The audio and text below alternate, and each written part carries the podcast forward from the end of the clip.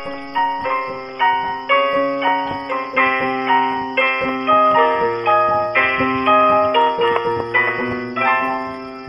Podcast.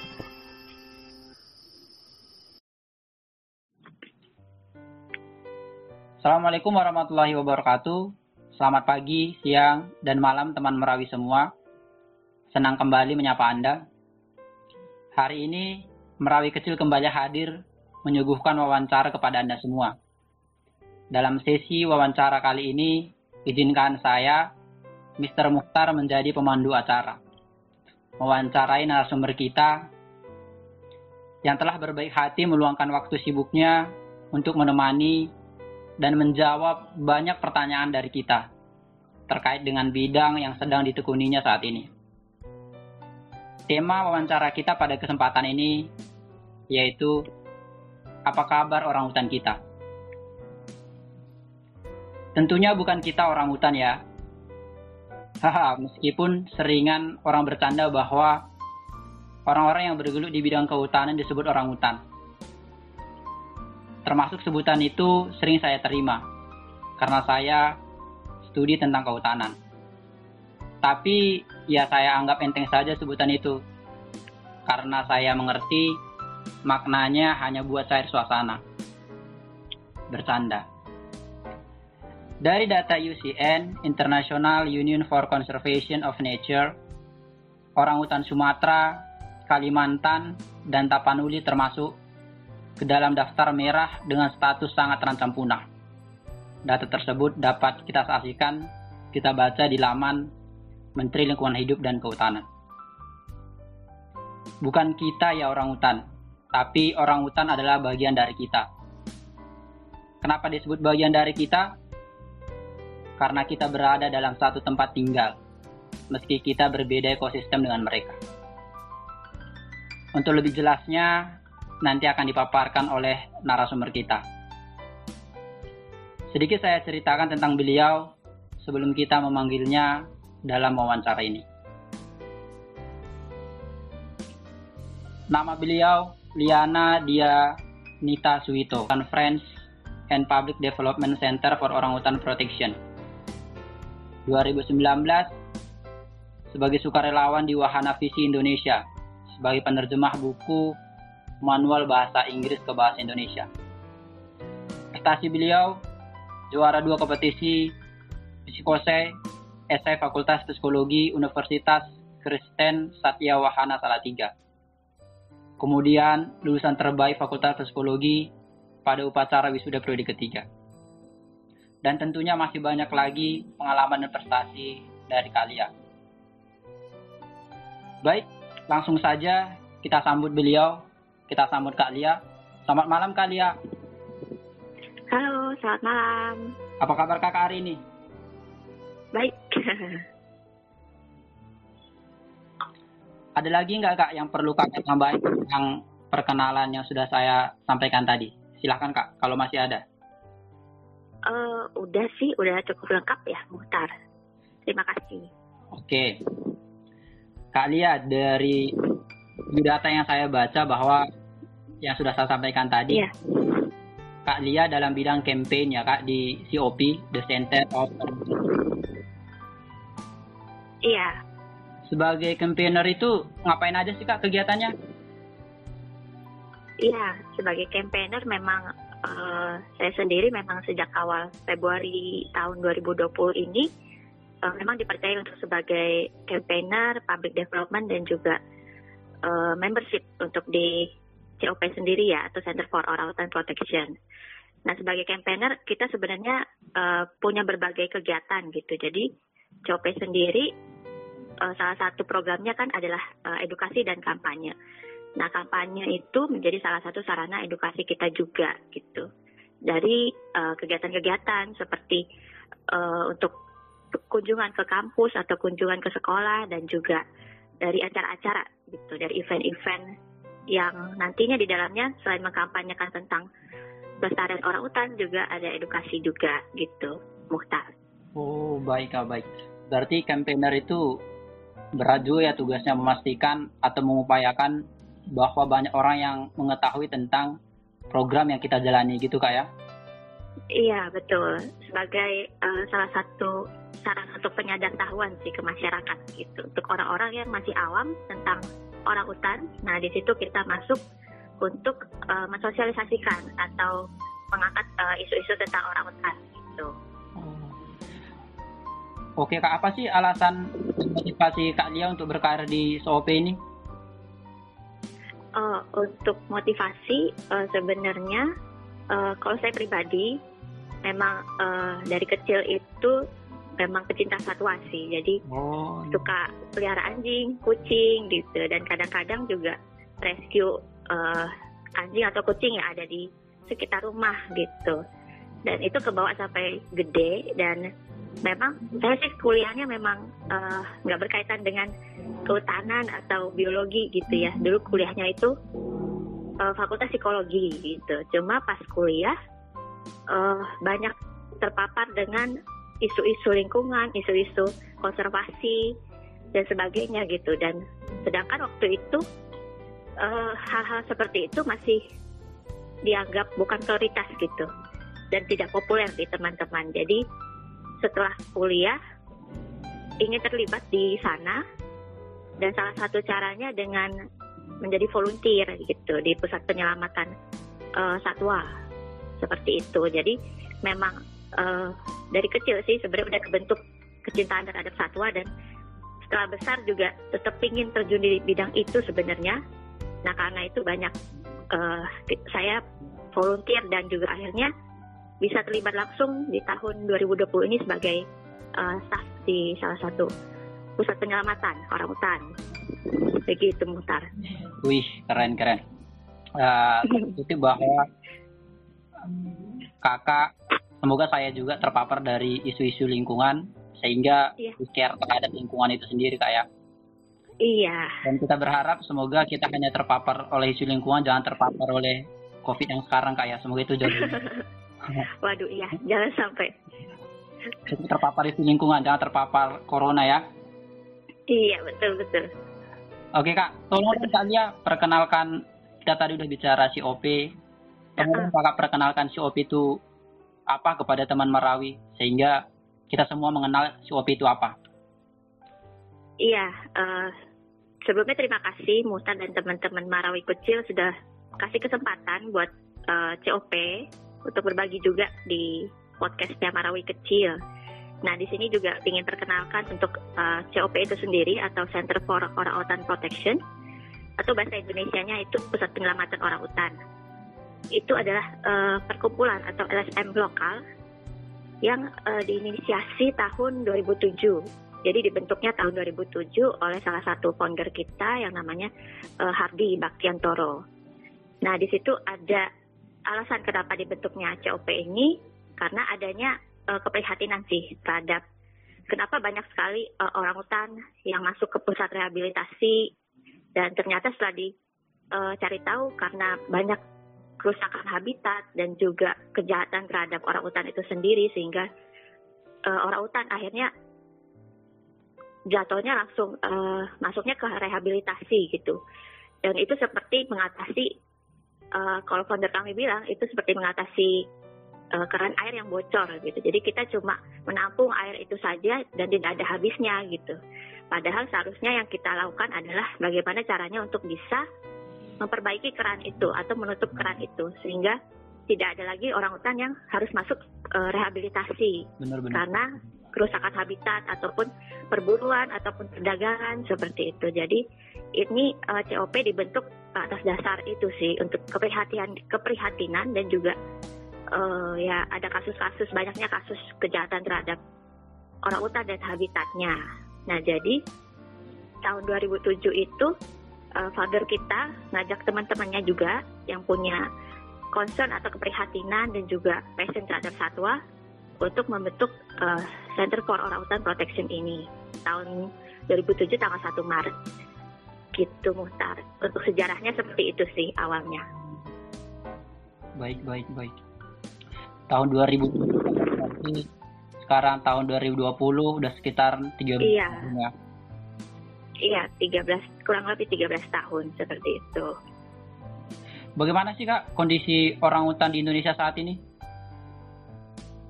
Ya, uh, kondisi orang hutan Indonesia cukup uh, pelik ya saat ini gitu. Jadi uh, memang di Indonesia uh, orang hutan itu sendiri ya, itu kan termasuk uh, salah satu kera besar dan satu-satunya ada di Asia gitu. Dan dia cuma ada di kalau di Indonesia dia hanya ada di Pulau Kalimantan atau Borneo dan Sumatera. Yeah.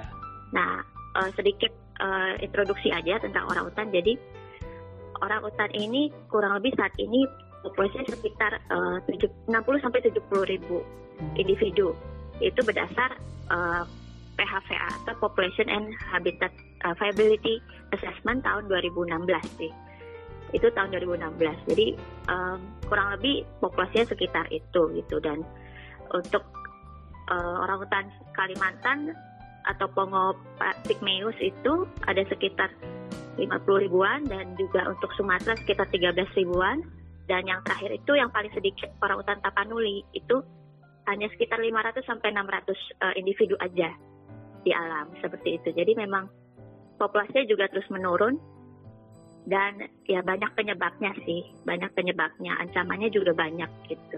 Jadi itu kurang lebih kondisi orang hutan di Indonesia itu dari populasi ya dan kenapa dia uh, trennya menurun karena selain uh, habitatnya yang semakin berkurang juga karena orang itu orang hutan itu sebetulnya uh, salah satu primata yang laju reproduksinya paling rendah gitu. Karena dia mencapai usia dewasanya sekitar 12-15 tahun baru bisa bereproduksi dan setelah melahirkan dia harus uh, anaknya itu harus bersama dia sekitar uh, sampai umur 7 sampai 8 tahun baru bisa mandiri dan setelah itu baru bisa uh, melahirkan lagi gitu. Nah itu salah satu ininya sih um, alasan mengapa ya orang hutan makin terancam uh, populasinya di Indonesia seperti itu. Sungguh mengkhawatirkan ya kak keadaan orang hutan saat ini berarti. Iya, terutama ya di Indonesia sih. Iya, kita berharap dan berterima kasih kepada kita tentunya semoga kita selalu bisa melestarikannya sehingga nanti anak cucu kita juga bisa masih menyaksikan orang hutan itu sendiri ya kak. Iya. Oke kak dari tadi bahwa orang hutan itu sendiri sangat mengkhawatirkan seperti yang kakak sampaikan tadi. Apa sih penyebab itu bisa terjadi selain dari faktor reproduksinya tadi? Mungkin ada faktor-faktor eksternal yang mempengaruhinya? Iya jadi selain yang tadi kan memang uh, tadi di awal juga Mukhtar sempat bilang ya kalau statusnya saat ini critically endangered gitu menurut ya. IUCN dan juga sayangnya memang tiga-tiganya juga masuk dalam status itu gitu. Dan juga sebenarnya udah dilindungi di Indonesia dan ada payung hukumnya juga gitu. Dan um, selain rusaknya habitat atau uh, degradasi habitat dan juga perubahan uh, kawasan hutan gitu menjadi kawasan uh, perkebunan sawit ataupun pertambangan. Juga ada banyaknya masih banyaknya perburuan dan juga perdagangan. Itu sih salah satu uh, ancaman utamanya terhadap uh, populasi semakin berturunnya orang menurunnya populasi orang hutan seperti itu. Dan juga habit kalau dari segi habitat ya. Karena habitat orang hutan banyak terfragmentasi itu jadi sehingga probabilitas untuk orang hutan masuk ke perkebunan atau bersinggungan dengan manusia itu semakin besar. Yeah. dan itu juga salah satu penyebabnya uh, ketika ada konflik antara manusia dan orang hutan nah biasanya orang hutannya ya pasti dirugikan gitu. Seperti itu. Kalau untuk um, lebih jelasnya juga memang perdagangan masih terjadi ya seperti mungkin Mutar juga mengerti kalau perdagangan ilegal satwa liar masih terjadi dan meskipun sudah ada hukumnya kalau di Undang-Undang Nomor 5 tahun 1990 tentang konservasi sumber daya alam dan hayati dan ekosistemnya itu uh, setiap satwa yang dilindungi satwa yang dilindungi itu tidak boleh diperjualbelikan baik dalam keadaan hidup ataupun mati. Dan udah ada dendanya juga gitu. Kurang lebih 100 juta dan maksimal penjaranya sekitar lima tahun. Iya. Itu sih eh, ancaman-ancaman utamanya ya. Jadi memang banyak sih ancamannya gitu itu salah satu salah satunya aja gitu. baik kak terkadang sih sebenarnya pola pikir kita juga yang terkadang kita lucu gitu kayak misalnya ya pembunuhan satwa liar tadi uh, orang perkebunan mengatakan bahwa orang hutan masuk ke lahan mereka gitu ya kan padahal sebenarnya kita manusia yang mengambil habitat mereka gitu kan ya iya kebanyakan memang seperti itu. Jadi ya ya sama seperti manusia ya. Orang hutan kan juga uh, kurang lebih 97% DNA-nya sama dengan manusia hmm. gitu. Meskipun dia uh, semi soliter tapi dia punya daya jelajahnya itu cukup luas gitu. Jadi dia memang hidupnya butuh hutan yang luas gitu. Dan ketika habitatnya berkurang terfragmentasi atau dirambah jadi perkebunan dan uh, peladangan gitu ya tentu pasti akan uh, mempengaruhi uh, pakan mereka semakin berkurang dan akhirnya ya ketika ada ditambah lagi dengan uh, illegal logging ataupun kebakaran tentunya mereka nggak punya pilihan selain um, mencari makan di ya perkebunan warga gitu dan akhirnya ya selain manusia dirugikan ya orang utannya sendiri pun akhirnya dirugikan seperti itu. Oke kak, uh, ya. Apa saja sih kak yang dilakukan COP dalam menyelamatkan orang hutan itu? Uh, iya, uh, eh, COP sendiri memang kalau untuk uh, pekerjaan utamanya adalah perlindungan habitat dan uh, rescue gitu. Jadi seperti namanya pusat penyelamatan orang hutan. Jadi memang uh, kita pasti uh, baik itu dari laporan yang masuk ataupun dari kasus-kasus yang ada, dari monitoring dan sebagainya. Uh, tim habitat juga tim kami yang di Jogja juga itu pasti akan uh, melakukan upaya rescue. Baik itu untuk orang hutan yang dalam kasus uh, konflik dengan manusia ataupun dari hasil uh, perburuan atau penyitaan itu uh, pekerjaan utama kita untuk merawat uh, merescue dan merawat orang hutan itu. Dan salah satu pendukungnya adalah kita punya uh, pusat pusat rehabilitasi di Kalimantan Timur di Berau uh, yang sudah didirikan sejak 2015 itu di sana kita menampung orang hutan-orang hutan yang dari rescue tadi untuk direhabilitasi dan akhirnya nanti harapannya bisa dirilis di habitat lagi. Itu salah satu pekerjaan utama kita gitu. Nah di luar itu kita juga ada uh, program-program ex, ex situ atau di luar habitat. Salah satunya dengan uh, mendampingi kebun-kebun binatang dan juga anti perdagangan dan juga edukasi gitu. Oh, ada kayak sekolah gitu kak ya ke anak-anak gitu ya? Nah untuk kalau untuk edukasi uh, sebelum pandemi ini ya sebetulnya kita memang rutin untuk melakukan edukasi ke sekolah, ke kampus ataupun uh, dalam kegiatan-kegiatan lain gitu. Memang karena pandemi ini beberapa terhambat gitu.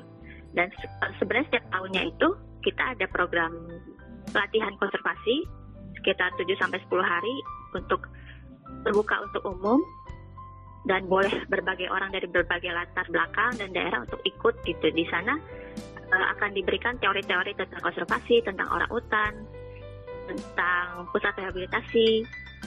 Dan setelah itu nanti mereka setelah selesai kelas itu mereka akan kembali ke daerahnya masing-masing untuk mengaplikasikan ilmu itu gitu di masyarakat di lokal uh, daerah mereka. Jadi uh, ilmunya tidak berarti di, di, di, di mereka tapi juga tersalurkan ke orang-orang lain yang mungkin belum tahu gitu. Itu sih salah satu bentuk edukasi kita. Dan uh, sekarang udah sampai angkatan ke 10 juga. Ini udah banyak ya. Itu iya lumayan banyak. Lulusannya kurang lebih sekitar 300an ya. Sebenarnya saya juga termasuk di apa cop school itu sendiri tapi angkatan 2017 oh gitu mutar Baik Kak, harapan kita semoga pandemi ini segera berakhir ya biar bisa dilanjutkan lagi programnya. Iya nih. Dan saya berharap sebenarnya iya. Saya berharap pandemi aman, saya juga bisa berkunjung ke Jogja tempat mereka. Betul betul. Se iya, sebenarnya sih mutar kita tuh tahun ini sudah ada rencana untuk uh, membuat sound for orang utan gitu, jadi semacam konser untuk orang utan. Karena selain edukasi juga kita uh, ada event-event seperti itu. Dan ini juga inisiasinya dari teman-teman uh, volunteer sih lulusan Cop School yang kita uh, gabung dalam komunitas namanya Orang Friends gitu. Nah ini buat acara seperti ini seperti Art for Orang Utan dan Sound for Orang Utan itu untuk mewadahi orang orang-orang yang punya uh, bakat di bidangnya masing-masing seperti di musik seni untuk bisa tetap terlibat dalam uh, pelestarian orang utan gitu. Jadi tidak hanya untuk uh, jadi memang kita percaya kalau pekerjaan konservasi itu tidak hanya untuk orang-orang yang punya latar belakang biologi, kehutanan atau kedokteran hewan atau lingkungan gitu, tapi juga semua orang dari latar belakang berbeda dari semua latar belakang itu sebenarnya bisa berkontribusi gitu. Nah itu sih sebenarnya um, um, fokus kita untuk bisa mewadahi teman-teman untuk tetap uh, bisa berkontribusi dalam pelestarian orang hutan gitu. Keren keren kak. Dan apa sih kak kendala yang dialami si Opi dalam melakukan penyelamatan orang hutan itu? Itu kan tentunya banyak bersinggungan dengan masyarakat gitu kak ya? Iya. Um, kalau dari kendala sebenarnya yang paling besar itu kendalanya memang di kan kami punya pusat rehabilitasi orang hutan di Berau. Nah itu kendalanya memang lebih di bagaimana kita bisa uh, mengembalikan lagi akhirnya nanti setiap orang hutan yang ada di pusat rehab kita untuk bisa kembali ke alam dan bisa bertahan hidup gitu di alam. Nah sedangkan uh, kebanyakan yang ada di pusat rehab kita itu orang hutan yang masih anak-anak gitu. Jadi mereka butuh um, upaya khusus dan pendampingan khusus dari teman-teman animal keeper di sana untuk bisa uh, belajar bertahan di alam. Contohnya seperti uh, bagaimana membuat sarang, bagaimana oh, iya. uh, mencari makan, bagaimana kalau sakit harus bisa menemukan tumbuhan-tumbuhan uh, yang bisa mengobati dia sendiri gitu. Nah itu salah satu PR besar di mungkin di setiap uh, pusat rehab ya nggak cuma di COP aja gitu. Nah itu salah satu kendalanya dan juga sebenarnya bukan kendala sih tapi lebih ke tantangan kita ya bagaimana untuk bisa mengatasi hal itu gitu. Dan selain itu juga ada um, ada juga orang-orang orang yang tidak bisa dilepas liarkan. Nah salah satunya karena uh, terpapar penyakit dari manusia juga. Jadi ada beberapa orang hutan yang awalnya dipelihara oleh manusia Nah itu kenapa memang uh, satwa liar memang sebaiknya tidak dipelihara? Karena ada kemungkinan zoonosis ya penularan penyakit dari uh, satwa ke manusia ataupun sebaliknya dari manusia ke satwa.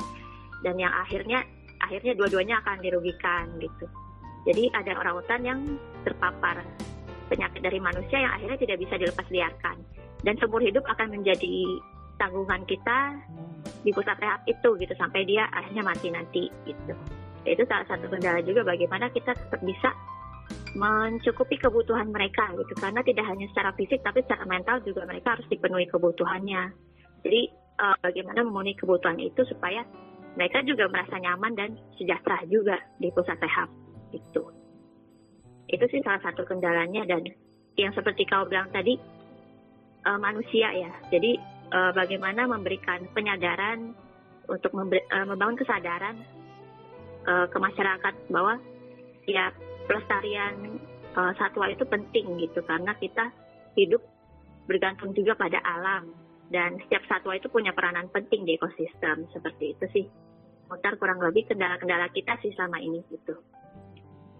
Oh, baik kak. Berarti di pusat rehabilitasi itu di situlah diketahui semua ya selain merawat orang hutan sendiri sendiri juga mengetahui bahwa orang hutan ini potensial dilepas atau seperti yang kakak sampaikan menjadi tanggung jawab direhabilitasi selama dia masih hidup karena terpapar penyakit gitu kayak ya? iya jadi memang harapan kita sih akan ada semacam uh, orang hutan sanctuary jadi di mana ada satu lokasi khusus gitu uh -huh. yang bisa nantinya jadi tempat pelepas liaran untuk uh, orang hutan orang hutan yang tidak bisa dilepaskan di habitat aslinya gitu hmm. jadi oh, mereka di sana tetap bisa beraktivitas uh, menunjukkan uh, perilakunya seperti di alam liar tapi tidak menjadi resiko bagi populasi orang hutan di luar gitu.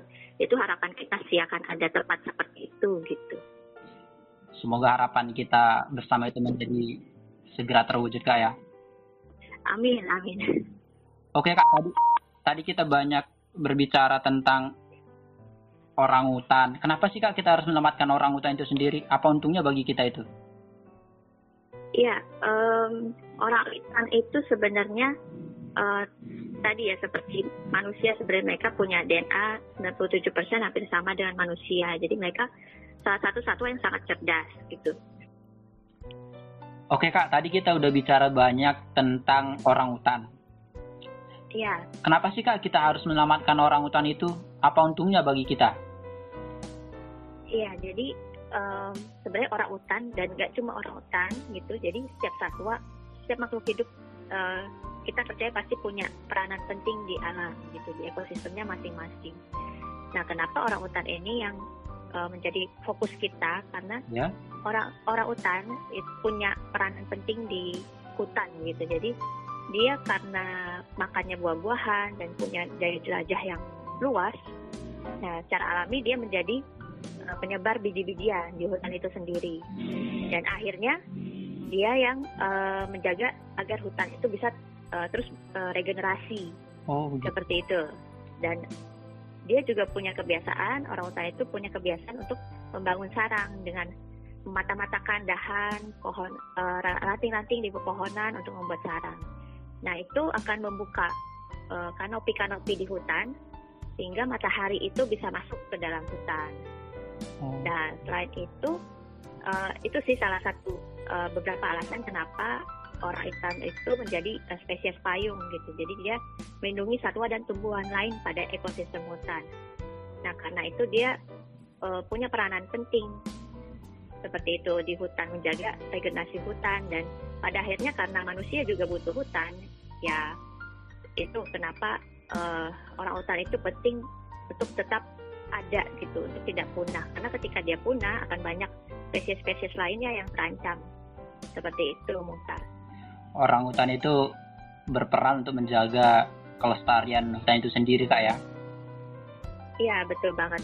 Oh ya dan dari orang hutan juga kita bisa banyak belajar sih karena mereka kan punya ya kurang lebih uh, kebiasaannya dan uh, hampir sama dengan manusia gitu karena DNA-nya tadi 97% sama juga dengan manusia. Jadi ketika dia sakit dia akan berusaha mencari uh, apa yang ada di alam untuk bisa menyembuhkan uh, penyakitnya gitu. Nah dari situ juga manusia bisa belajar untuk bisa menemukan uh, pengobatan-pengobatan seperti itu gitu. Jadi dari setiap makhluk hidup sebenarnya kita bisa belajar banyak kok gitu. Benar benar benar. Oke kak, uh, kak Lia tolong berikan saran kak Lia kepada kita dan kepada teman Merawi hal-hal iya. apa yang bisa kita lakukan untuk menyelamatkan orang hutan itu kak?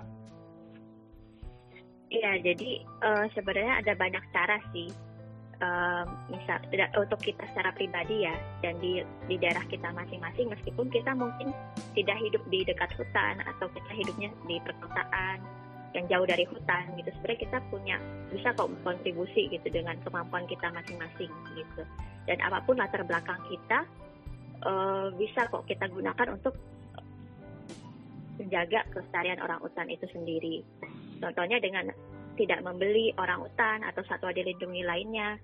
Terus juga membantu melaporkan kalau menemukan um, misalnya di media sosial ada yang menjual atau memperdagangkan uh, satwa-satwa dilindungi atau orang hutan itu sendiri. Nah juga bisa untuk mendukung organisasi-organisasi penyelamatan satwa seperti COP ataupun organisasi lainnya gitu yang berkontribusi dalam uh, upaya penyelamatan ataupun rehabilitasi orang hutan dan satwa-satwa lainnya. Tapi di luar itu sebenarnya yang terpenting adalah um, bagaimana kita bisa, nah kan kita udah terbuka nih sedikit uh, pikirannya. Nah, bagaimana kita bisa membagikan itu kepada orang-orang di sekitar kita. Jadi tidak hanya kita yang yang tahu tentang isu ini, tapi juga bagaimana kita bisa membagikan itu pada teman-teman, keluarga, atau sahabat dekat kita bahwa ada hal-hal di luar kita ini yang perlu uh, campur tangan kita untuk bisa bagaimana menjaga kelestarian alam dan juga kelestarian orang hutan di alam gitu. Hmm, benar benar benar. Mungkin menfollow semua akun si OP itu adalah kak ya salah satunya kak ya. Iya boleh juga. Sehingga karena dari ya sehingga ikut menforward informasi semakin banyak orang yang tahu dan care terhadap orang hutan.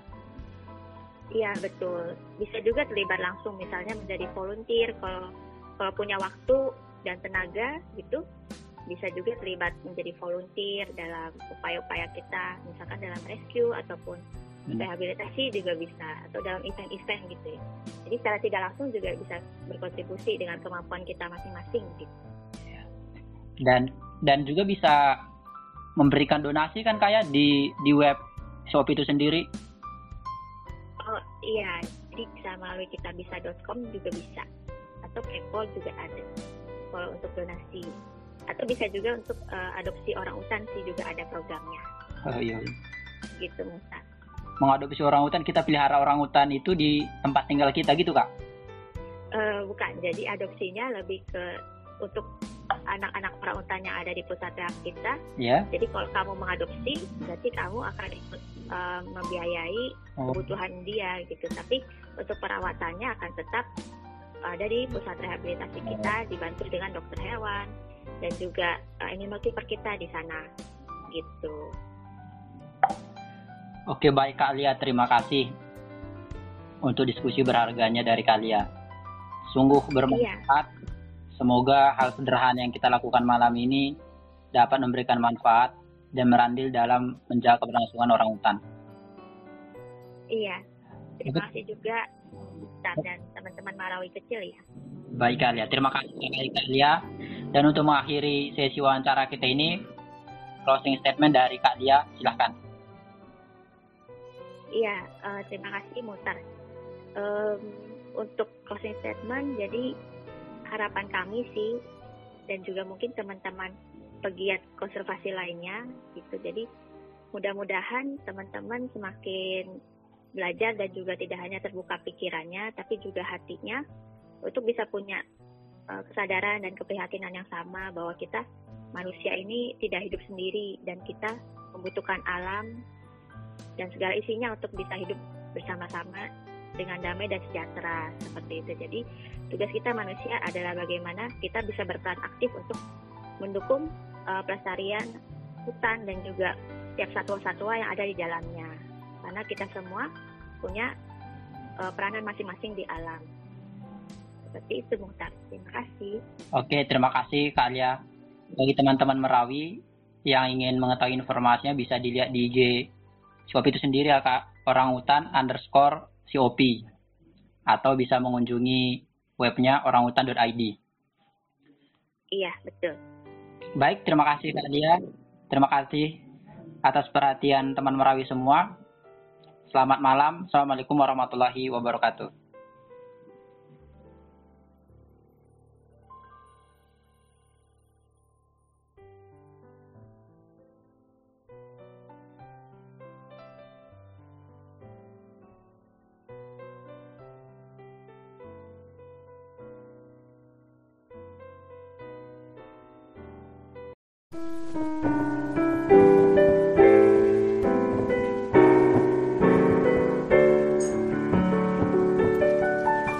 Sampai jumpa di Marawi Podcast.